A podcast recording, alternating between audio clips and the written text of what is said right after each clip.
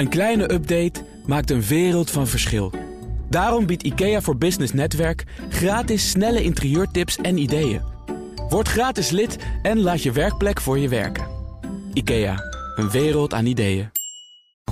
Ondernemerspanel. De concurrentiepositie van Nederlandse familiebedrijven staat onder druk. En leasebedrijf Arvan neemt 10.000 zonneauto's af van fabrikant Lightyear. Die auto's moeten trouwens nog wel gebouwd worden. Dat en meer bespreek ik in het ondernemerspanel met Joyce Knappen van ProParent en Mark Berensen van Start. Welkom, goed dat jullie er zijn. Oh. Dankjewel. Met uh, uiteraard ook eigen nieuws. Joyce, wat heb jij mede te delen? Nou, ik heb uh, mijn nieuws van de dag mag ik nog niet zoveel over zeggen, want we komen binnenkort naar buiten met een nieuw product. Zo. In de strijd tegen natuurlijk de ongelijkheid tussen mannen en vrouwen op de werkvloer. Dus ik uh, beloof dat ik even terugkom zodra we dat naar buiten Maar kun jij die ongelijkheid wegwerken met de lancering van een product? Nou, je weet zoals we, hè, dat wij uh, natuurlijk een software. Uh, platform hebben of een healthtech platform uh, om uh, mannen en vrouwen in de fase als jong gezin uh, daar beter doorheen te helpen en ook leidinggevende en HR-verzuimregisseurs. En we hebben de afgelopen tijd een nieuw versie daarvan, een nieuw onderdeel getest. En daar komen we binnenkort mee naar buiten. Dus dat ga ik meer vertellen. Houden we nog even spannend. nog meer nieuws in de pijplijn. Um, jij, Mark, hebt uh, je nieuws uh, dat je had geselecteerd... Uh, zomaar verworpen voor nog heter nieuws. Heet nieuws. Hou ons niet langer in spanning. Als ik de naam Joost van Doesburg zeg...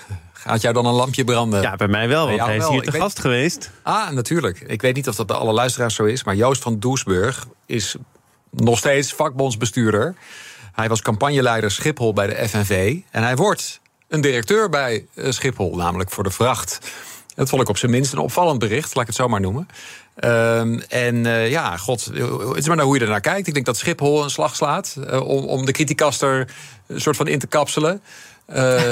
Ja, de, de, de achterban, alle mensen op Schiphol die al of niet georganiseerd, maar in ieder geval wel door hem werden gerepresenteerd, raken een hele goede campagneleider kwijt. Want hij was mij ontzettend opgevallen afgelopen uh, jaar. Ja, er was ook wel ontzettend veel te doen. Er was heel veel, nee, er was veel te doen. Maar, maar, hij in het bijzonder was mij heel positief opgevallen. Omdat hij als vakbondsbestuurder uh, ja, op een hele prettige en, en, en kordate en bondige manier communiceerde. En ook, ik kan me herinneren dat ik die, uh, die Kamercommissie keek.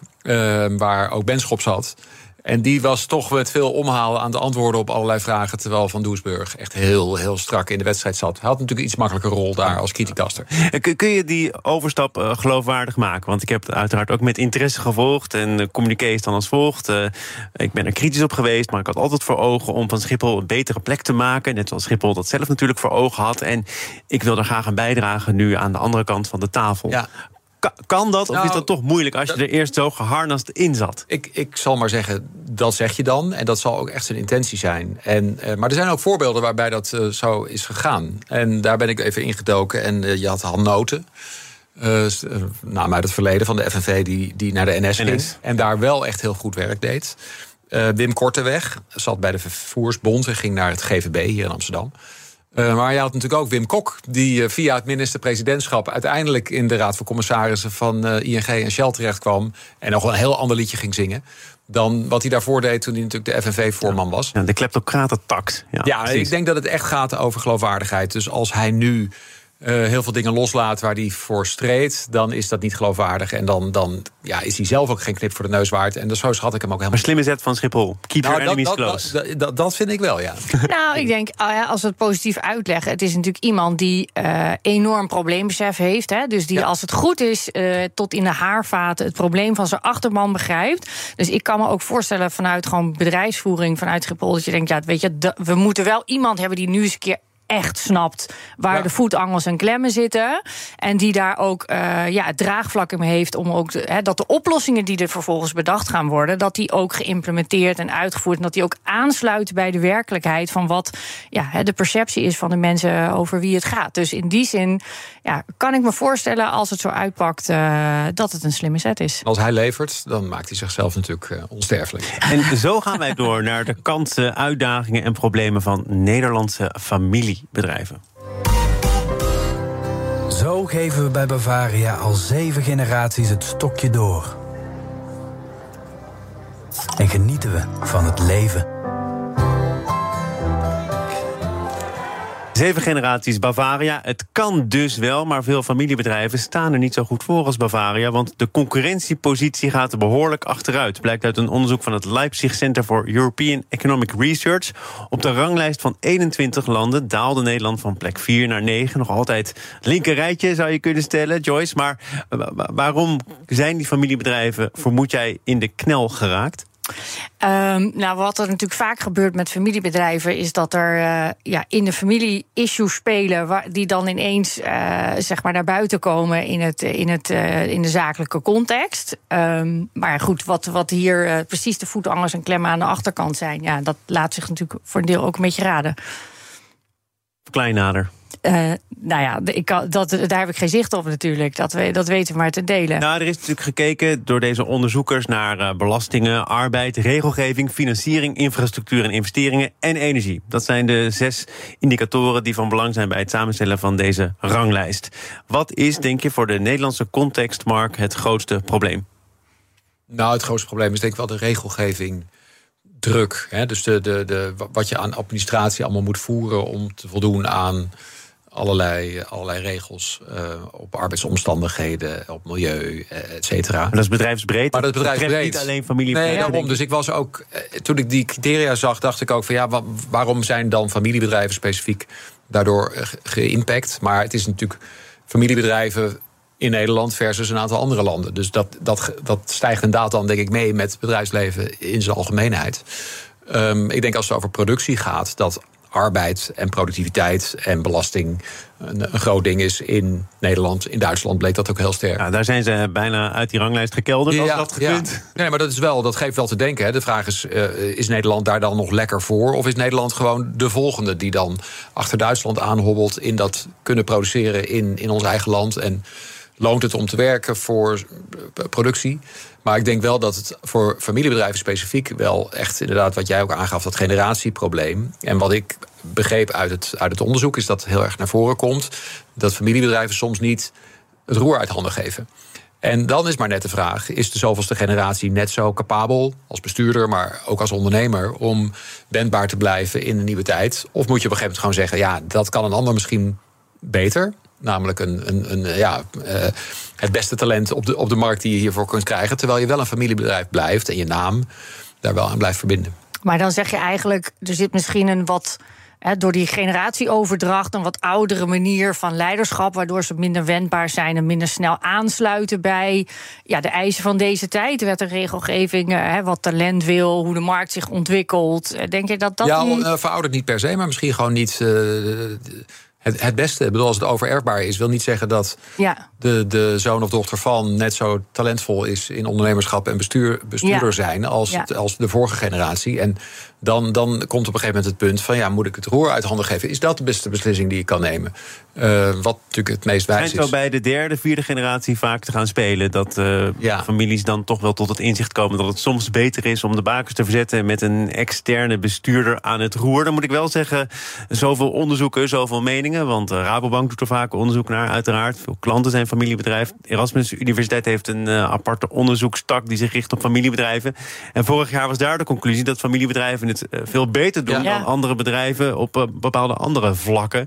Um, dus wat kunnen we in algemene zin dan zeggen over de stand van zaken bij familiebedrijven? Ja, dat is natuurlijk echt een terecht punt. Want ik was uh, toen hier in de studio ook toen we het daarover hadden. Dat familiebedrijven natuurlijk uh, wat minder leunen ook op uh, het kapitaal extern. Hè, waar natuurlijk toch qua return on investment wat kortere doorlooptijden zijn.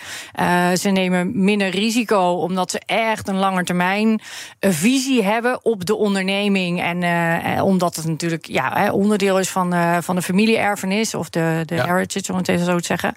Um, ja, dus dat dit, ik kan me voorstellen dat daar. Uh, ja, wat meespeelt ook in het aansluiten op de dynamiek van de huidige markt. Maar ja, dat, inderdaad, ik ken het onderzoek ook. Hè, dus het staat eigenlijk een beetje haaks op wat er nu weer naar buiten komt. allemaal zaken die we ook van belang vinden. Namelijk een langere termijnvisie. Uh, een goede relatie met je aandeelhouders mochten die er zijn. MVO werd ook nog aangehaald als een pluspunt van familiebedrijven. Ja. Uh, ja. Je zeggen, is belangrijk. Maar als je niet meer concurrerend bent, uh, is dat ook een begin van een maar, maar daarom zag ik ook niet zo snel waarom Nederland dan specifiek gedaald was. Want ik denk niet dat dat iets is van, van vandaag op, op gisteren, zeg maar, dat dat veranderd is in, in, in de dingen die jij noemt. Die zijn nog steeds pro-familiebedrijf. Dus meer langetermijnvisie en die financieringsbehoeften op een andere manier.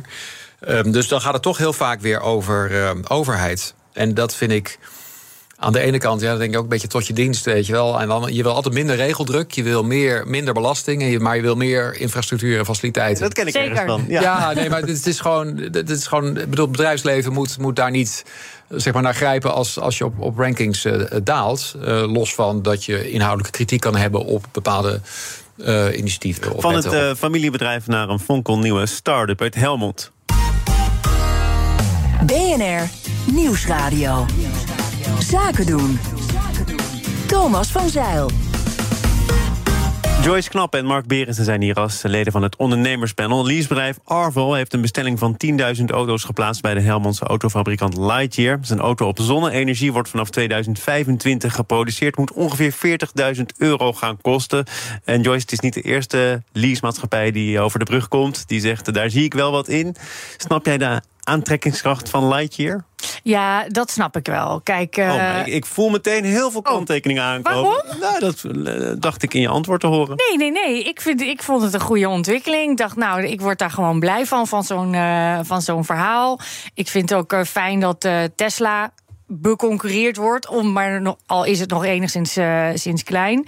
Maar ja, ik denk dat het wel past in een ontwikkeling. En dat het gewoon mooi is dat er meer uh, ja, auto's met een, met een alternatieve uh, bron de markt opkomen. En uitbreiden en groeien daarin. Ja, dat lijkt me een goede zaak.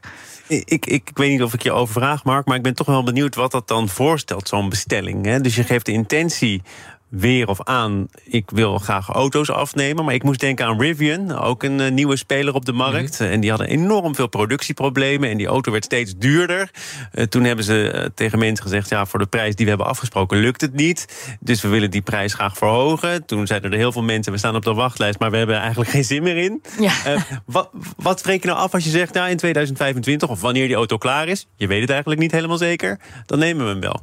Ik hoop dat ze voor deel voorfinancieren. Want volgens mij is, is Lightyear nu niet in staat om met financiering die er nu is zo'n groot productieapparaat op te tuigen. Nee, gaan ze over, zo, over zo'n lange tijd. Ja, met het geld dat ze nu hiermee verdiend hebben met die voorbestelling, gaan ze proberen om die productie. Ja, en ik denk dat dat ook nog heel krap wordt. Maar dat, dat is dan, uh, ja, die rekensom kan ik inderdaad vanuit hier niet, uh, niet maken.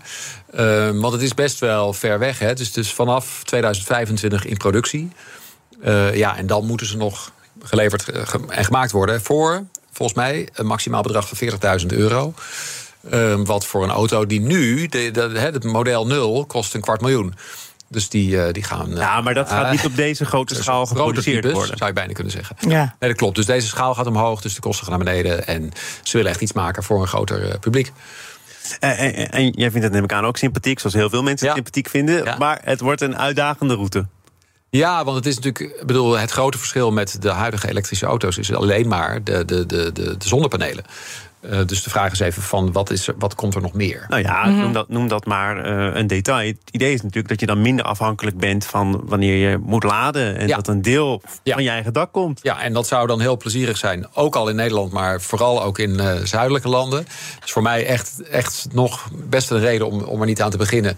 Ik ga graag naar Italië op vakantie en ik, ik zie daar toch echt heel weinig elektrische auto's. En ik begrijp ook meteen waarom.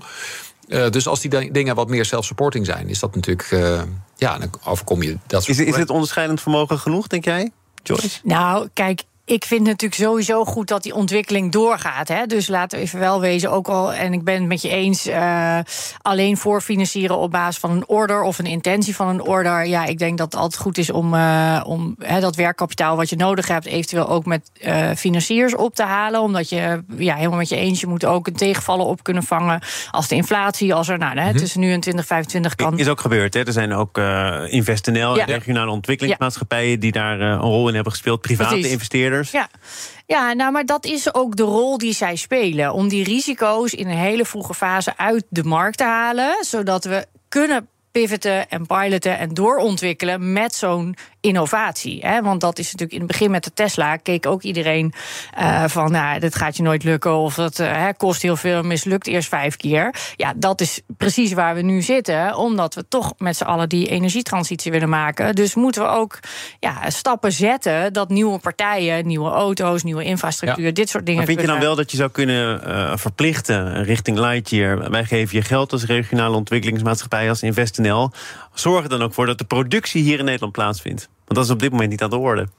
Um, nou, verplichten. Kijk, als investeerders haal je die risico's eruit. Dus, je ga, dus een ondernemer gaat vooral heel veel leren wat er in het productieproces moet gaan gebeuren. Wat er allemaal misgaat, waar de belemmeringen zitten, hoe je, hoe je dat kan mitigeren, zeg maar. Dus, dus ja, dat is ook de functie natuurlijk en de fase waarin ze, waarin ze zitten. Om, uh, en die learnings kan je alleen maar gaan maken door het te doen. Je kan niet de hele tijd op papier dat te blijven uitdenken en zeggen: Nou, nu hebben we het optimaal en nu gaan we foutloos de markt in. Ik denk dat dat, uh, ja, dat, dat bestaat niet. Dat weten investeerders ook heel goed. Zeker de regionale ontwikkelingsmaatschappijen. Er is, er is nog een, nog een andere optie. Niet verplichten, overigens. Nee. Plus één. Nee, daar wil ik me even bij aansluiten. Ja. Oké, okay, plus één. Genoteerd. Eén uh, andere vraag die uh, Lex Hoefsloot, de oprichter van Lightyear, vaak krijgt. En ik ga hem ook toch aan jou stellen, Mark. Vergeet die hele auto. Maak hem niet. Je hebt die techniek. Stel die techniek beschikbaar aan ik weet niet hoeveel fabrikanten. Bouw daar een mooie klantrelatie mee op. En je kostje is ook gekocht. Ja. Begrijp je dat die, die vraag vaak krijgt?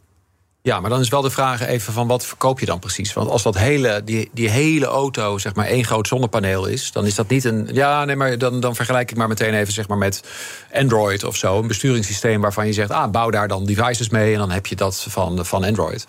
Dat is in dit geval toch wel wat anders. Het is, maar... dit is echt, ja, laten we zeggen, uh, dit is een apparaat. Uh, wat in zijn totaliteit, want het zit hem ook in de aerodynamica. Hè, dus je hebt geen ja. buitenspiegels, maar, maar cameraatjes. Dus ja, het is werkt niet zo alleen van, als je die auto van Lightyear bouwt. Uh, ja, je kunt, je kunt het procedé misschien uh, kopiëren naar andere, naar andere bouwers. Maar dan, dan kun je net zo goed die Lightyear bouwen. Bedoel, maar wat is het idee dan? Om alleen het gepatenteerde Ja, dak, bij wijze ook van spreken, met Ja. de zonnepanelen, omdat om die de alleen te- waar in de markt het te net zetten. over hebt. Ja, precies. Dat Ja. je gewoon als, eh, als externe partij dat aanbiedt aan Ja. de hele Een industrie. soort white label en dan aan de hele, de hele en, en dan ben je af van dat glazer, en de mogelijke problemen, eh, risico's die je hebt door die hele auto te bouwen. Ja. Ja, maar ik vraag me af wat je dan precies aanbiedt. Is dan, hè, dit is het recept en dat mag je dan ook gaan, gaan, gaan koken. Dus is assembleer maar zo'n auto volgens dit procedé. Ik denk dat dat niet de, de weg voorwaarts is, omdat het juist echt gaat om dat, om dat productieproces. We gaan naar ondernemers die ook eh, geen weg voorwaarts meer zien, die hun eh, bedrijf te koop zetten. Uit de cijfers van overnameplatform Brooks blijkt dat dat eh, zeker aan de orde is. Er zijn meer kopers en er zijn ook meer ondernemers die het om wat voor reden dan ook niet meer zien zitten. Omdat ze geen opvolger kunnen vinden, maar ook, Joyce, omdat we er soms gewoon geen zin meer in hebben. Ja, Eh, of is de financiering is ja, op, of de financiering eh, is op. honderden redenen. Ja, als ze zitten in een verkeerde branche, die natuurlijk al eh, door corona en daarna ja, super Maar het, het kwetsbaar simpele is. gevoel, ik, ik heb het al gehad, ik heb er geen zin meer in. Bekruipt jou dat wel eens? Oh, of dat bij was. Ja? Ja? kijk, er is geen Ja. ondernemer. Nee, maar natuurlijk. Ik zou liegen als het niet zo is. Hè. Dus iedere ondernemer weet, je hebt eh, ja, de, de, de diepe dalen en eh, de hoge pieken. Hè. Die, die gaan gewoon nou eenmaal hand in hand. Ehm, ja, dus ik denk dat je ook, eh, ja, bijvoorbeeld wat ik, wat ik deze week zag met natuurlijk Jacinta Ardern die, die aftreedt. Ja, je moet altijd als leider van een club je afvragen: heb ik hier nog energie voor? Hè, word ik hier nog blij van? Ben ik de beste man of vrouw op deze plek? En als er anderen zijn die het beter kunnen, ja, dat is denk ik een. een eh, en dus ook je eigen energiehuishouding, eh, ja, is denk ik een punt van reflectie waar ik in ieder geval veel ondernemers over hoor. En wat denk ik ook heel goed en heel erg gezond is. Om daar niet krampachtig aan, eh, aan vast te houden. Dus ja, dat is, dat is natuurlijk is dat een vraag ook voor de, mij. de specialisten van Brooks zeggen namelijk, Mark, eh, ja, het is te makkelijk om het te koppelen aan de economie, dat het tegen zit. Eh, vaak zijn dit beslissingen waar al jaren over wordt nagedacht. Dus overdrijf de invloed van de conjunctuur niet. Het heeft vaak te maken met dat ze te veel moeten managen of ze bereiken een zekere leeftijd. Zijn persoonlijke omstandigheden. Maar als je op dit moment verkoopt, ja. dan neem je ook wel afscheid van die hele hoge prijs die je tot voor kort kon krijgen, of niet? Ja, nee, ik vraag me ook af, hè, dus dat die bewering zou betekenen dat het juist dat dat eh, percentage wat verkocht wordt heel vlak is, omdat het namelijk een, een soort gegeven is, wat meer samenhangt met hoe je er als mens in zit. En of je een soort van aan het einde van je energie bent, wat op een gegeven moment kan. Terwijl nu is, is een piek. En die is natuurlijk aan de conjunctuur gekoppeld. Dat kan. Wil, dat, Ik- ik vraag het jou. Daar, zou, Het is- het is mijn ja, eigen daar, hoef je niet voor gestudeerd te hebben, denk ik. Hè, bedoel, je ziet nu tegenwind, eh, hoge energiekosten. Je moet enorme beslissingen nemen. Misschien wel afscheid nemen van personeel. Of nog erger, je ziet het einde van je reserve-inzicht. En denkt, ja, wat is nou een scenario? Nou, een van de scenario is toch soms ook wel voor een ondernemer om te kiezen voor, noem het maar even, een veilige haven. Ik breng het onder bij een of een strategische koper of venture capital of, of, eh, of eh, private equity. Ehm, want daarmee kan ik het bedrijf wel continueren, mijn mensen aan het werk houden, of ik ga, word onderdeel van iets Maar als groters. je dat nu doet, krijg je dus niet de hoofdprijs. Nee, zeker niet. Nee, nee, die waarderingen zijn natuurlijk eh, enorm eh, gedaald. Ja, dat is gewoon zo. En als er meer aanbod is, is er ook, eh, gaat de prijs naar beneden. En ook door eh, gewoon conjunctuur daar in Dus het is een markt. kopersmarkt. Het is ook een hier. kopersmarkt geworden. En, en in tech heel erg. En in andere.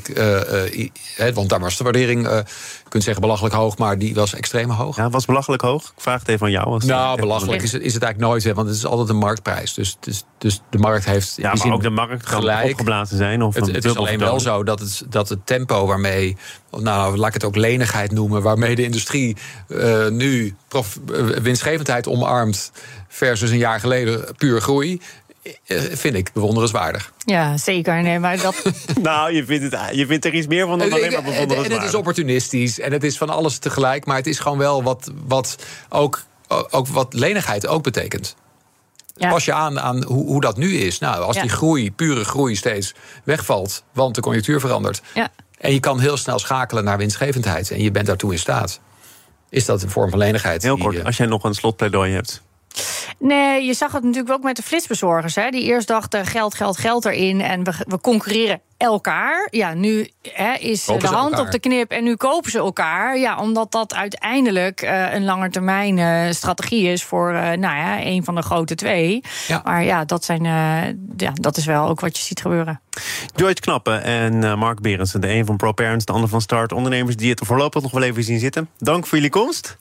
En de luisteraar wil ik nog wijzen op het feit dat je dit panel ook kunt beluisteren als podcast. Abonneer je vooral even via je favoriete kanaal of de BNR-app. Zometeen eh Bernard Hammelburg met de Oekraïne-update. Het inrichten van je eigen zaak is best wel wat werk. Daarom biedt IKEA voor Business Netwerk 50% korting op interieuradvies. Word gratis lid en laat je werkplek voor je werken.